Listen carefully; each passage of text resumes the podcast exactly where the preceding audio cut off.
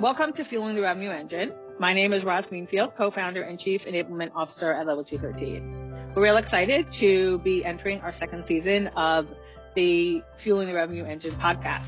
As we enter this season, we're going to continue to look at the future of the enablement profession and connect with other go-to-market leaders for discussions that take a closer look at relevant enablement topics, providing insight, guidance, and support to the go-to-market enablement and sales leadership community. We hope you get a lot of value out of this. Thank you for joining us.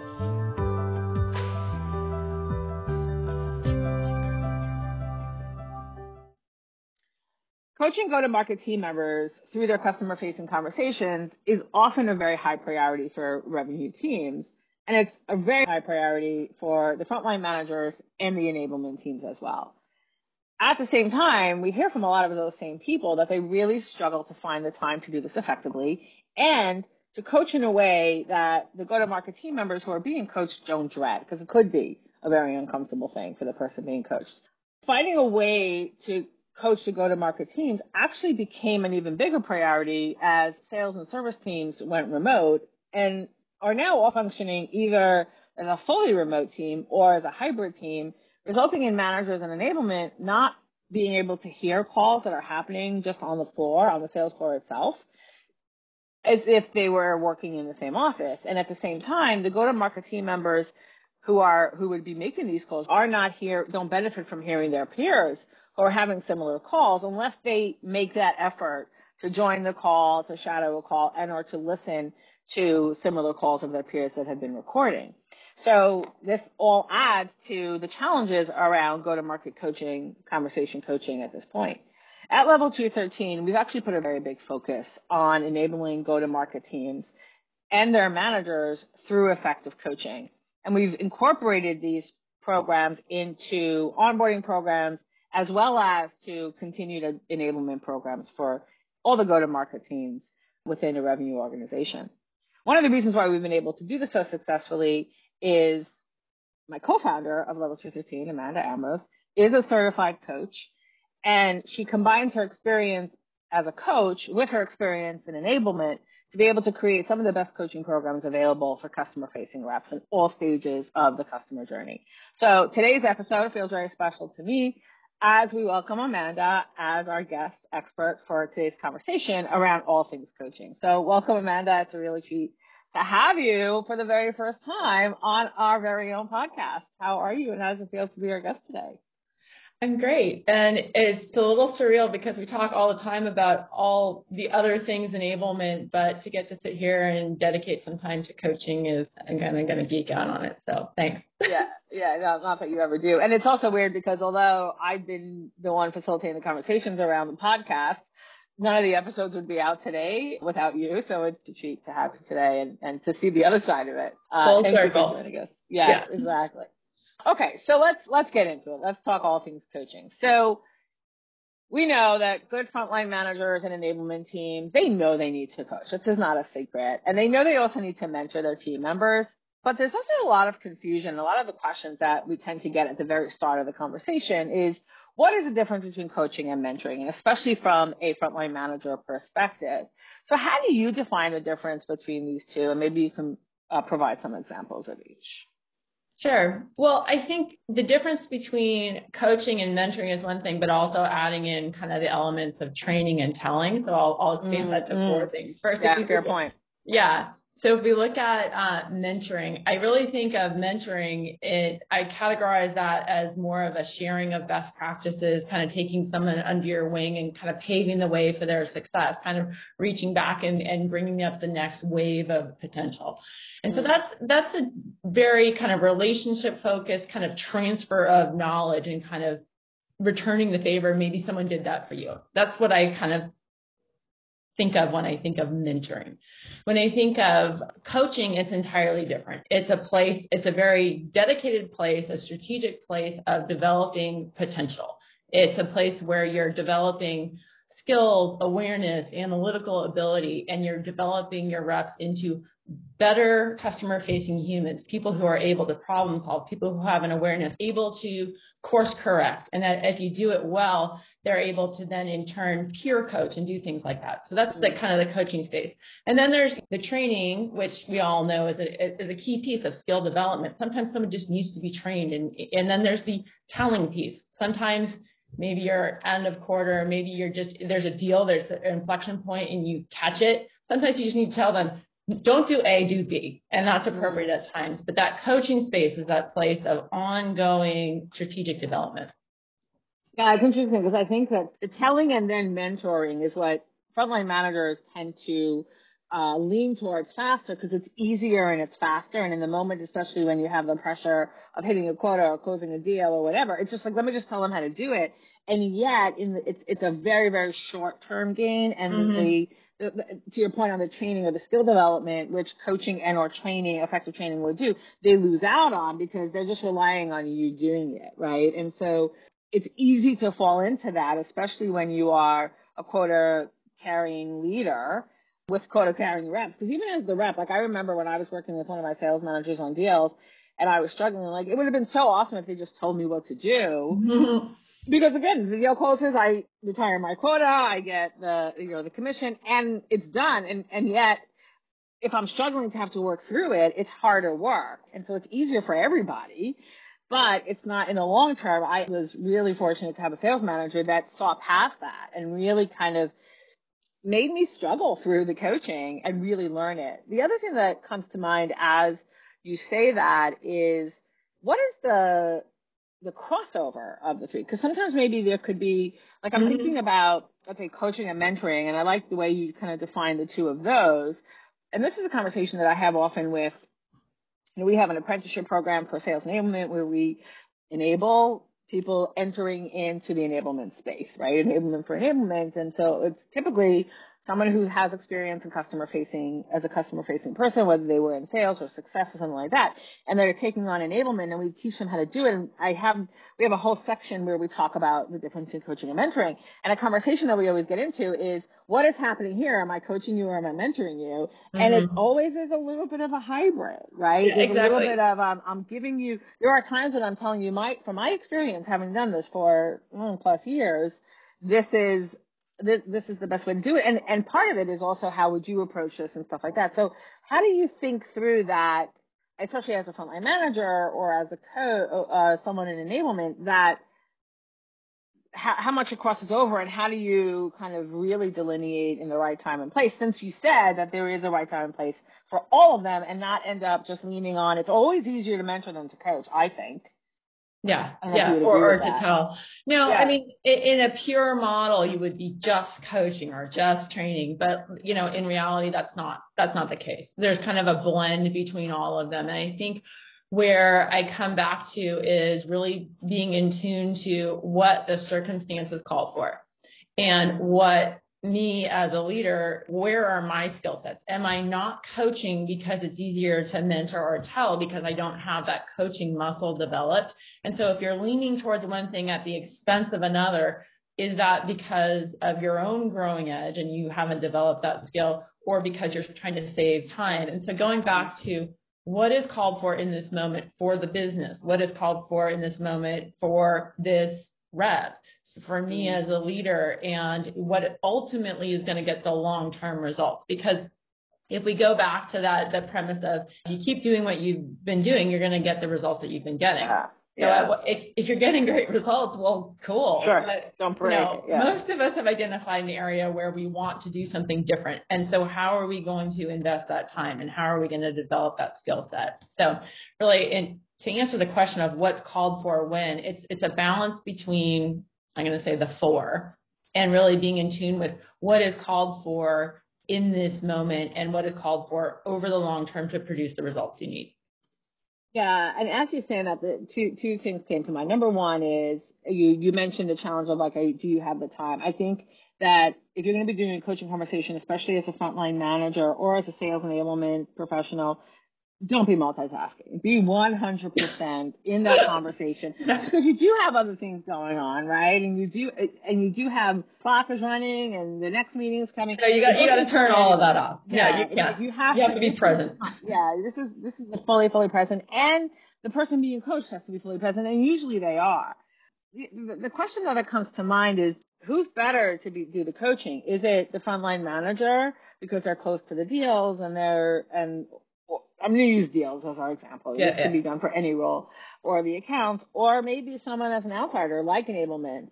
Or, you know, we come into companies and do this sometimes. Yeah. Is there a benefit and or, or, or a, a best practice there as well? I think it depends on the culture and the ability of the, the leaders within the organization. So for example, if you're expecting sales managers to truly coach and develop reps, but you haven't enabled them to know how to coach, you're setting yourself up for failure. Mm-hmm. You're not only are they probably going to be feel like they're forced to do something that's out of their comfort zone. They're not going to do it well and they're not going to do it efficiently. So no one's kind of winning out in that that scenario. But they are closer to the deals. They have the context. They have all of those things. So there's a lot of benefit to that if you look at an outside person, like either one of us coming into an organization and doing coaching, we don't have or the, the enablement team, the existing enablement or the enablement team, team internally, something like that. Someone who is in an enablement role as opposed to a sales management role, that that one step removed, they sometimes are a safer place for mm-hmm. reps to mm-hmm ask a question where they feel like they can't be vulnerable or they can't be really honest mm-hmm. with their management. Now, I, I wish they always could be, but we know that's not the yeah. case. So yeah. providing a providing, or at least their their perception is that they can't, even if exactly right. They don't want their manager to know that they're struggling or their their forecast might not come through as they said. Or well, one of the things is like we uh, we we hire we get hired and we hire people for a perceived sense of of competency and ability and skill set. And so to yeah. be in a role and to have a manager that that hired you to to produce something and to be able to be in a place where you ha- can admit, I know this, this, and this. Yeah. I do not know this, or I'm stuck here. Yeah. That's a really hard place to be. No matter how supportive that manager is, as yeah. as a professional adult, admitting what your limitations are is a really vulnerable place to be. So yeah, yeah. Anyway, but back to the question of like enablement coaching versus sales managers. Like the enablement, one step removed, they have sometimes a better ability to look more holistically at things, better ability to draw back and look at things from a different perspective. So I think there's no clear cut answer of which one's better. They're just different. And I think the dif- deciding factor is really who is more enabled to be able to do effective coaching. Yeah, I, I think the safe space is a very important thing. And, and then I'm also thinking about situations where, from an enablement perspective, I was part, I did coaching for sales teams, whether I was internal at the company or external here at Level 13. The more involved the sales manager was in partnership with me as enablement or us as enablement, the more mm-hmm. effective it is overall anyway. So that's another thing to consider, whether that was the sales managers actually being on the coaching call or us then following up with the sales manager right afterwards in a safe way, sharing some of the things that they could then continue to reinforce. Yeah. In maybe a mentorship way or in, mm-hmm. in even a telling way, but it kind of then it, it, it provides the full support around the, the sales or, or the go-to-market human. That's a really good model where you have kind of the, the, the triad of rep, whoever's in the coach capacity and then the sales manager role. Because when you have a good synergy between the three of them, the coach role can then interact with the sales management role and that sales management role can provide a critical piece of structure and accountability around the follow through because one of the things about coaching sessions is it's all well and good to have a really resonant coaching session and to be head nodding and to come to really great realization. Yeah. But if you don't do anything with those realizations, if you don't carry that forward and the execution on the back end isn't there, then it all falls apart. Yeah, yeah. And and the other last thing I want to say before we move on from this is we mentioned earlier, you know, if things are going well, then don't break it. And yet, I think coaching can be really, really helpful. If you have an A rep, coach them to be A plus, yeah. because you're going to get more out of an A plus rep than you will get coaching a rep who's a B rep to be a B plus rep. Uh-huh. So I do think, and the and the level of the coaching is going to be different. It's yeah. going to be at a much higher level. So that, that's just another thing to think about. Okay, so let's kind of go to you're a certified coach. Uh, you're trained in how to coach. You've been a very, very successful coach. What elements of your coaching certification do you incorporate into the coaching, into your sales enablement coaching that those of us who don't have your background and your education don't even think about, or and or how can we incorporate that or think about some of those things? I think the biggest thing is curiosity and formulating impactful questions. Mm-hmm. And this ties back to the kind of the difference between the coaching, mentoring, and telling. I think the reason why some people uh, fall into that trap of telling and mentoring versus coaching is they don't know the right questions to ask. And so being in that place of, I mean, there was an enormous focus throughout the multiple certifications that I did for coaching around what types of questions to ask, how to ask them, all of, all of that. So when we go back to even, and I use this with when I'm, when I'm coaching reps, I even tell them, hey, in your execution, how much are you asking questions of a potential buyer? And the, the reason for this really is we think as sales reps, we think as coaches, we think as sales managers that we need to have all the answers. And that's not true. We need to have a baseline of knowledge, but what's what's more true is we need to know which questions to ask. Because when we are in a place of curiosity and when we ask questions and open-ended questions to the, the gates to the land of potential, when we ask those questions, in a selling situation or in a coaching situation, the recipient of those questions goes into this place of analyzing what is the answer? How do I want to articulate that answer to this? And so sometimes we're delving into the unknown. And I think that's why people don't do it sometimes because they're uncomfortable with not knowing what answers are going to come back or, you know, you're going into uncharted territory. So if you go back to the parallel to the sales situation, if I'm a rep and I can tell, tell, tell as a way of selling, if I can tell about all this value versus finding out from a prospect what's important to them in their business, what are they limited in achieving with their current solutions. If I can ask them questions about that, that's much more resonant and that's a place of, fun. it's the basis for all the value selling frameworks. So if we go back to the, the coaching piece of this, when we toggle from and well, when we find ourselves telling, it's always a reminder to go back and ask the question. Even if we know the answer to what the question is going to be, the, the, the mechanics of asking the question does two things. It forces the person being coached to think through what's the answer for me and then the secondary piece of what's the impact of this answer. And that's the place of real growth, finding out like what's really here and what do we want to do with this information. Does that make sense? So, yeah, it does. And so just to get a little bit more practical with it, what, how, if I am the person coaching, whether I'm a sales manager, a customer success manager, enablement manager, or whatever, um, and it's difficult to think about the question. It's like what what how do we how do we construct those questions? Mm-hmm. It's totally fine to have like a coaching cheat sheet for different scenarios. Have go to questions, guidelines for that, or just make them as simple and as short as possible. So like to the point. Not a yes no question, an open ended, like curiosity discovery question and then you can have it by scenario or by sales stage or whatever that is have a cheat sheet. Mm-hmm. And I and it's okay to even share that cheat sheet with the person you're coaching. I mm-hmm. mean, with transparency is totally fine because one of the things that I think that we can touch on here in part of this conversation is coaching has to be a place of safety and transparency. So the more that we're not hiding anything, any of the frameworks and tools we're using, we can share them with who we're coaching. Yes, even if they have time to prepare the answers, it's gonna that's gonna force them already to doing the activity that we want them to do. So if we if we kind of come full circle back to the sales coaching and how do sales managers coach in, in the scenario by asking these questions, they really want to go back to those pieces around asking about what's going on with this customer and what do you know about them. So asking your rep about what have you found out about the you know the structure and the decision making process within this customer? What is their motivation? Why would they change? What are the outcomes they're looking for? What are those inflection points?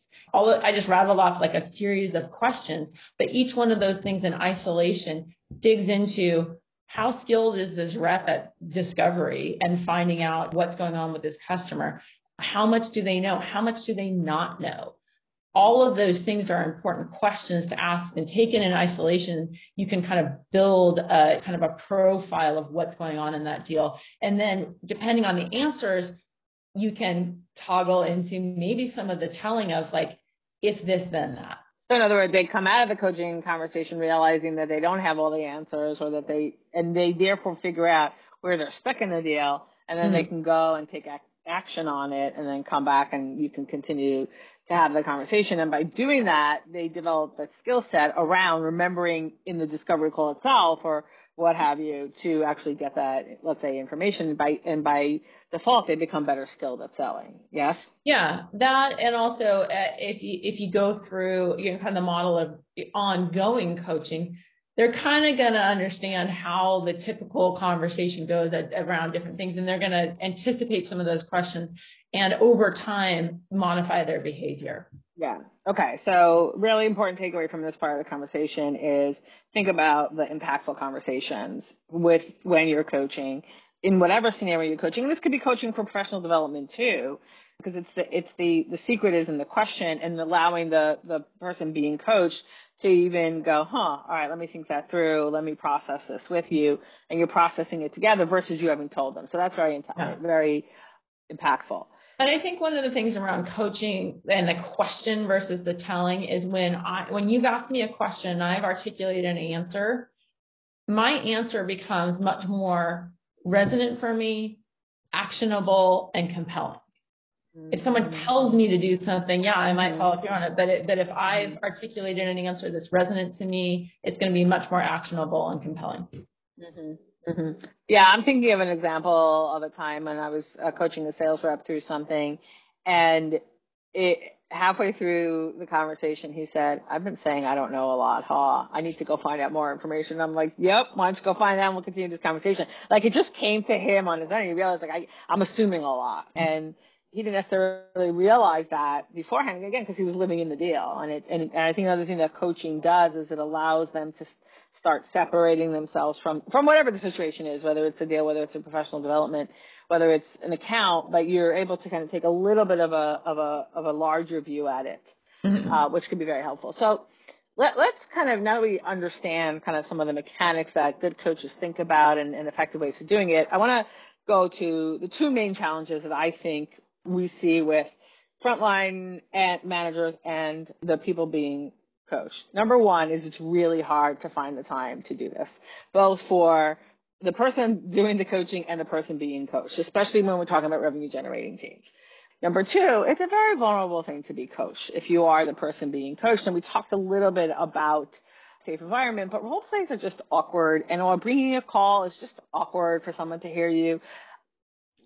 People feel vulnerable doing that. So, so it's a very, it could feel like a very uncomfortable thing. So let's dig into those two separately. Let's start with the sales managers finding the time. And this, uh, well, I should rephrase that. The manager and the rep finding the times. What are some ways that you have found to help teams overcome that challenge? Yeah, I mean, time is always a challenge, but I always go back to everyone has the same 24 hours in a day. And if you, again, if you're getting the results you want, then great, you're doing something right. But at a certain point, you have to come to a reckoning point of, am I willing to invest time in developing a better skill set to achieve different results? And so it's kind of, you, you have to kind of reckon with yourself and make it a priority. So once you've decided this is something that's important and I'm going to make it a priority, then it comes down to how you go about doing it. We can talk a little bit about technology solutions that make it more scalable, but when you look at coaching programs, the premise of coaching programs and using humans in a human interaction, how do you make that as effective as possible? How do you make that as efficient as possible?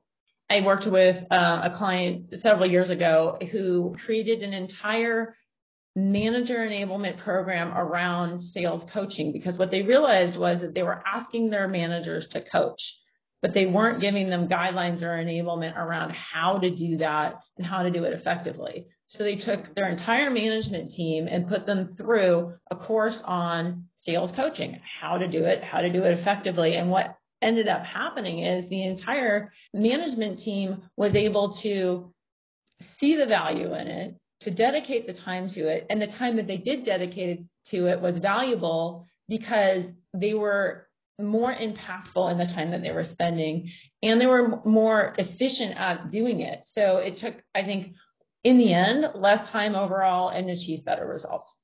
Because the managers knew how to do it effectively, so it mm didn't feel like a waste of time. And I guess the people being coached didn't feel like it was a waste of time. And yeah. so for everybody, yeah, because they were getting something out of it, right? Yeah. Yeah, it's it's like know. a it's like a furniture that you order that you have to assemble. You can have the really crappy one with like weird instructions. You're kind of like feeling your way through it and like eventually get it done, but it's been frustrating and like you have a wobbly table versus one that maybe there's some simple like assembly, but it's well made and there's a clear path forward and you get it done and you're solid. It's kind of a little bit. Or you do like me and you hire a TaskRabbit to assemble it for you. Or you do that. You outsource it. Yeah. you outsource it. Yeah. No. Wouldn't be coaching, right? Yeah. Uh, but then again, I'm not trying to build furniture for a living, so. Uh, yeah, yeah, but uh, that, that's a really good point and a really good example. And I think I think what that also probably told the people being coached that it's important. And if it's mm-hmm. important to the leadership team, to my frontline manager, to the company, they're investing that it's obviously important. It's an important thing I should show up and it's going to be useful for me. Yeah. I'm going to get something out of it and therefore I'm going to sell better, service my customers more, whatever have you. So I can see that, that definitely being really important. I also think don't, don't cancel this meeting. Don't push it away. Don't, cause that again, it sends the message that that it's happening and be thoughtful about the time. Like, don't do it the last week of the quarter. You know, it's not, yeah. it's just nobody's brain will be there. The beginning of a quarter is always a good time, or the beginning of a month, depending on your cycle. But be thoughtful, you know, maybe, uh, depending on the culture, maybe in the end of the week may be better than the beginning of the week, mm-hmm. depending on also of the sales motion of like, you tend to have, you know, customer meetings Monday, Tuesday, Wednesday, and maybe Friday is meant for like fresh development day. I don't know, but yeah, be thoughtful about that as well. Yeah, I mean, there there's a place for ad hoc coaching, but on a on a regular basis, the coaching meeting can't be something that you're finding time for. It has to be structurally part of like I I worked with a sales leader who had one day of his week was all one-on-ones with his team and it was all in the coaching was embedded in all of those calls and it was non-negotiable and it was every week so it wasn't like oh gosh we got to find time for that it was built into the weekly cadence so once a week, he coached each one of his reps. Yeah, each one of his direct reports had a one-on-one with him. That and the structure of his team, it, it was at least a day out of his week. So if you can imagine, a sales he's had all day coaching. Mm-hmm, a sales leader took a day of his week every week and dedicated the time, and he really developed the the level of reciprocity level of, you know, consistency around it that made it work. So how often do you think, you know, that's a lot for a manager to, and depending also how many team members you have and stuff like that, which great. I love it if you can. How often do you think is a good cadence? I think if you go more than two weeks, you lose the consistency. You lose the connective tissue of one conversation to the next. Mm-hmm. So, yeah. and, and, the conversations, do they have to be an hour long coaching session? No, it doesn't have to be. Mm-hmm. But if you especially develop, if you're doing it consistently, you don't need to do it as long. If you yeah. develop the consistency, you can do a follow up on where did we leave off? What have you done in between? What's new now? And, yeah. and that kind of rinse and repeat you know, doesn't have to take an hour.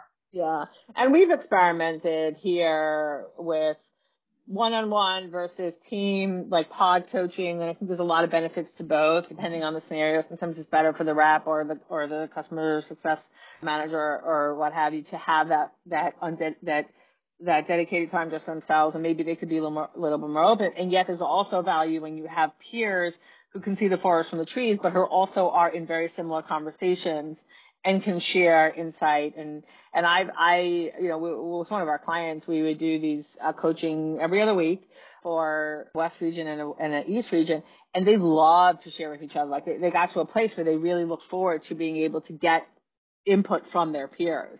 And mm-hmm. as coaches, we even just stepped aside and let them take the conversation and just kind of point it in the right direction, but let them share with each other because it's one thing when another rep who's, who's had the same exact scenario and the same exact challenge and has figured it out or had a, had, or, or learned what didn't work and hearing from them goes a long way too. So there's so many different ways that you could structure this and also be effective. So let's take that and talk about how uncomfortable it can feel to on the coaching end. So what are some of the things that a coach or a manager or an able person could do to make it more comfortable and a, a productive, productive experience for the person being coached?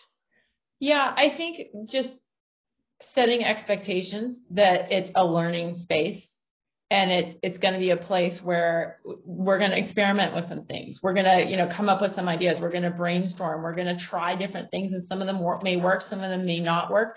But that doesn't mean that anything is wrong or a reflection of your value to this organization. I think that those things are really important to be really transparent about and outline those from the beginning.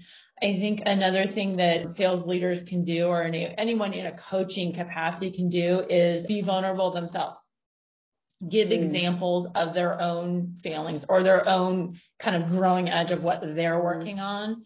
Um, I think mm. that goes a long way to making them a, a, real human as well on the other side of the conversation. So some reciprocity there in terms of their own sharing of examples without yeah. obviously hijacking the conversation one of the things that I did with that company that did the whole manager and um, sales coaching enablement program, part of that was taking their most senior sales leader and doing a live role play in front of the, the whole management team. Now it was a role play in terms of coaching and showing how coaching could be done, but it wasn't a role play in terms of made up content. It was his real challenge and his real content and he was willing to sit in front of all of his direct reports and have me coach him through something that he did not have an answer to going into that mm-hmm. conversation. Mm-hmm.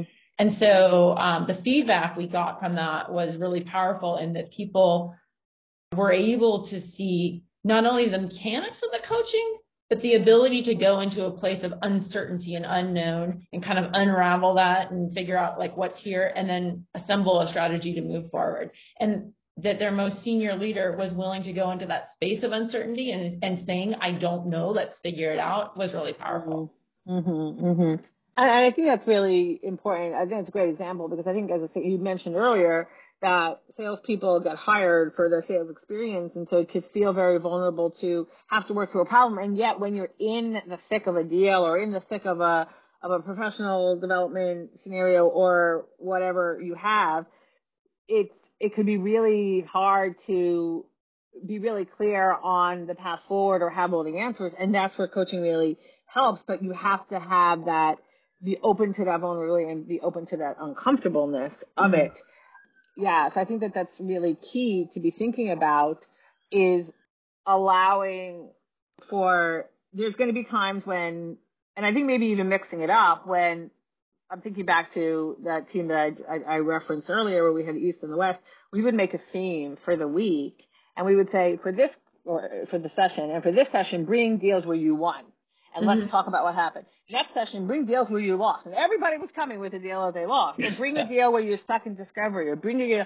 And so it just became like that was the theme and that, therefore it was okay because one week we were all winners and one week we were, we, you know, everybody loses deals. It's just the fact, right? Yeah. Or, or what didn't, didn't, no, didn't go 100%. yeah. And, and, and again, we're using sales as an example, but no one, nobody aces everything perfectly. But because we had that theme, it was okay. And that was the theme of the day. It wasn't like you were going to be the person that looks worse. It yeah. was, this is what we're talking about today, right? And, and what we would do too, we got to a point is we would say to them before we wrapped up the session, what theme do you want next week or next session? And they would say, let's dig into this competitor. Or so it, it started becoming a place where they realized like, oh, this is a place for us to get better. This is a place for us to work together on something. And it's okay for us to say we're struggling against this competitor. And it actually, in that case, now that I'm saying it out loud, what ended up happening is it got down to their product marketing team that they were struggling with that competitor, and then product marketing reinforced that that competition um, battle card, and it just ended up just falling into place for all the different things. But it all started with creating that space to make it comfortable. I think the other thing too is well, well let me ask you. Uh, you know, we mentioned earlier. So there's several ways that you can do it, and we've kind of alluded to it using technology or using quote unquote role play. And one of the biggest game changers in the ability to effectively coach over the past few years have been in the introduction of coaching technology, both in call technology and in coaching tools, but specifically call coaching technology that most go to market teams today or many go to market teams today. It's pretty mainstream. They all have it in place. And I think these tools are actually built for the busy sales manager and for the, the busy sales rep, and it builds in functionalities to allow managers to do what I'm going to call ad hoc coaching and or support more formal coaching. And what I want to just say here is if you are, uh, you work for a company that does have that, whether you're the rep, the enablement person, or the manager, and you do have a gong or a chorus or uh, any of those or any other ones that I'm not mentioning, there's functionality built in to make it easier for you. And I think where we fall down is we don't really learn how to use that functionality. And I see a lot of companies record every call, but then are we running those reports as a manager based on the the challenges that we see our teams have of the objections that are coming off and how the customer's responding, or even as a as a rep, am I going or an, uh, an or enablement person, am I going and listening to other people's, even just finding that one clip but there's so much functionality in being able to see as a manager get reports directly as dashboards just for yourself on whatever words you want to track or stages of the, of a call you want to track or even compare different team members to each other. And I'm going to take this moment to say, take 30 minutes and figure out how to use that tool for your own benefit because I, I keep hearing, I, I have so many conversations with sales managers or enablement people and going, I just didn't even know that the tool could do that. Yeah. And they'll say, I don't have time to listen to calls. Well, you don't have to listen to the entire call. Now, I'm not advocating that this, that this replaces a, more of a regular coaching session that we were just talking about. And yet, I think also bringing calls to those coaching sessions is a lot more impactful. That, and also just getting to that specific time. And these calls don't have to listen to the whole thing, but what, where is that inflection point mm-hmm. of what we want to cover today? So in the example that I said earlier, where we would make the theme of the week, and if the theme was a specific competitor, we would go to that section of the call that covered that. That's it. And that's what we would focus on. So it wasn't, you're not listening to an hour call and you can do it at 2x speed in most cases. You, you're listening to that part of the call and then you're having the conversation off of that. So I am going to, and you can use it to, as a rep, ask questions about how things could have been different or better, or, or if you've done it well, share it out. But as a manager, just, just in the interim, during the week or during the regular time, you don't have to sit and listen to call to call to call to call call. You can literally be hyper focused. So take some time, learn how to use these tools to your advantage because what it's, it's it, they're built way more than, than, than most people are, are leveraging. And it's to help you through that constraint, both for you and your learner. And it could just even reinforce if you had a regular cadence of we meet by by week by monthly. I always mix it up. We meet by monthly. We have an official coaching session. You bring a call with you. The theme of today is overcoming the objection of XYZ competitor. We're going to focus on that. And then you can look at these reports and, and the data coming through your call coaching technology and then do ad hoc reinforcement in between. And that's where you're really going to see the, the movement and to take the time and learn how to do it. Most of these, all of these companies that I'm thinking of have resources available to teach you how to do it and it's not complicated. Work with your revenue operations team if they're the ones who manage this tool, but really take advantage of these because we have this technology and I think we're, we're just scratching the surface with it.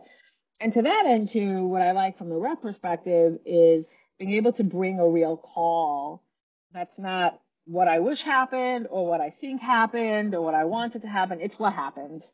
And it's how the buyer responded. And you can use that reality and that, that changes the forced fake role play. So that said, how have you seen best in class reps and, and teams leverage the functionalities of this technology in their coaching programs?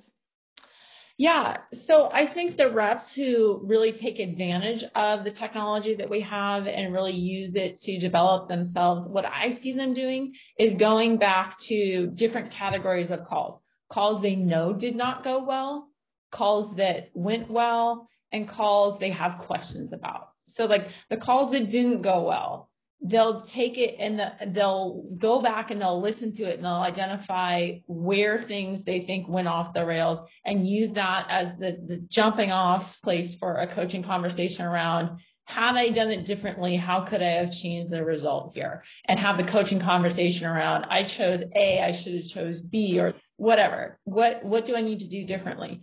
The calls that that did go well, looking at how do I replicate that or what themes do I see or where am I strong or how can how can I refine this? That that's another place where they come and I'll give them credit. These are like high performing reps that take the time to go back and pull these calls. That's kind of above and beyond. That's not something that's directly, you know, they're on their KPIs and things that are being measured on. That's their own professional development. That's their own personal development.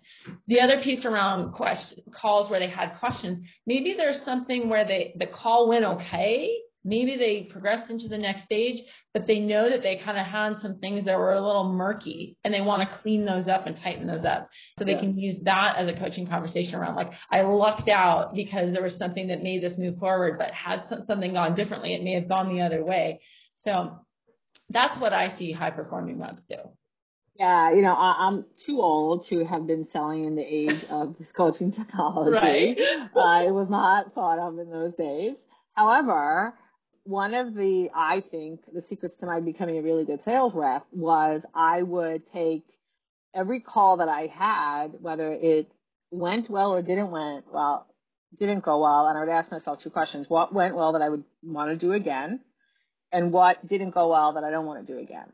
Uh-huh. And even just those two questions, whatever happened, whether it was a successful call or not, it was always that I could always answer those two questions, and then I would then apply, try to apply that to my next calls and to my next conversations, and it, it was a game changer. Now I didn't have the the reality, and I had what I thought happened in my head, or what I felt like happened in my head, and we always think that it was worse or better than it was but it definitely made a difference. So imagine adding in this technology. So yeah, I agree. And again, there's certain ways that, that, that reps can use this technology, I think, better than they are as well. So, and you see the difference of somebody who, who has that growth mindset and, and that coachable mindset and, and uh, wants to learn, wants to get better. Because at the end of the day, they're gonna they're gonna do better at the job. They'll be more successful. They'll make more money or what have you. So let's turn to companies that aren't leveraging these coaching, these, these coaching solutions. What are some best practices to keep in mind when doing that traditional role play? Because otherwise, a lot of these conversations become role plays. Um, and I just said earlier, we think they either went better or worse than they really are. We always think our customers are harder than they are. And as a person doing a role play, we tend to want to go easier. What are some of the best practices for that scenario? Yeah, I think for for role plays, the most uh, the, the more effort and intentionality you can put behind making it realistic. What is a typical conversation that you might hear? What are the scenarios that you might face? What are the things that customers typically tell us when we get into a place where, where things go sideways? If we have a pulse on that, if we can recreate that, it, get, it builds credibility with our reps we're not out of touch. And so really doing that. And I think the way to do that is really to go back and recreate a scenario based on some the recollection of something that happened and use that as kind of your sandbox to problem solve and to if we have this to do over again what might you say differently? Or what how could we bring in a different resource to validate something? All of those things the more realistic we can make it. And role plays don't have to be forced and fake if we're using that realistic scenario. Mm-hmm, mm-hmm. So what has happened and then kind of stop at an inflection point. Mm-hmm. And yeah, and then even ask the question, what could have been done here or what could be the mm-hmm. challenge? And yeah, I'm actually thinking that wasn't necessarily a role play, but uh, when I was at Optimizely, we would, uh, one of our SKOs, we did a session where it was deal review sessions and we would give it the scenarios and then we would stop the scenario and say, okay, what could have been done here. Whether it was done or didn't, it wasn't done. It didn't matter. Yeah. This is this is what we were faced. What could have been done here, and then have that conversation. Choose your then, okay. Yeah. Yeah, and then it was here's what really happened. And sometimes yeah. we knew who the deal was, and we tried to present it in a way that they couldn't figure out which deal we were talking about. Sometimes it was harder because because once they know the deal you're talking about, they try to make it what they thought, what they know happened. Yeah. But it was kind of like finding that scenario. So it was different. It wasn't a traditional role play. It was here. Here's a point that that where we had a fork in the road, and we were trying to figure out which way to go. Which way should we have? Which way would would you go, and why? And then here's what really happened, and, and either the ramifications or the benefits of having done that. And the interesting thing was in in those deals that we did, in every deal, there was no straightforward path that was all perfect, and there was no path that was all horrible. It yeah. was just coming to each one. So, yeah, I think to your point, making it as realistic as possible and not like a a fake because the reps they'll see straight through that and it doesn't yeah. do anything for them and it feels very I think of times when when we uh, we finish the role play and the rep goes that was great but that would never really happen right or they the the the role player just becomes this total like mean, horrible jerk. And again, that's most of our customers aren't jerks, and most of our customers aren't the nicest people in the world.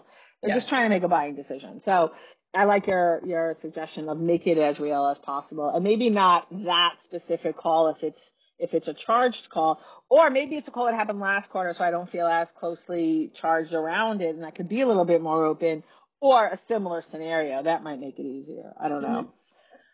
So on uh, to kind of close out this conversation, we talked a lot about making it a safe space, making it important, making it a priority. How can go-to-market teams and, and revenue enablement teams foster a healthy coaching culture within their organizations?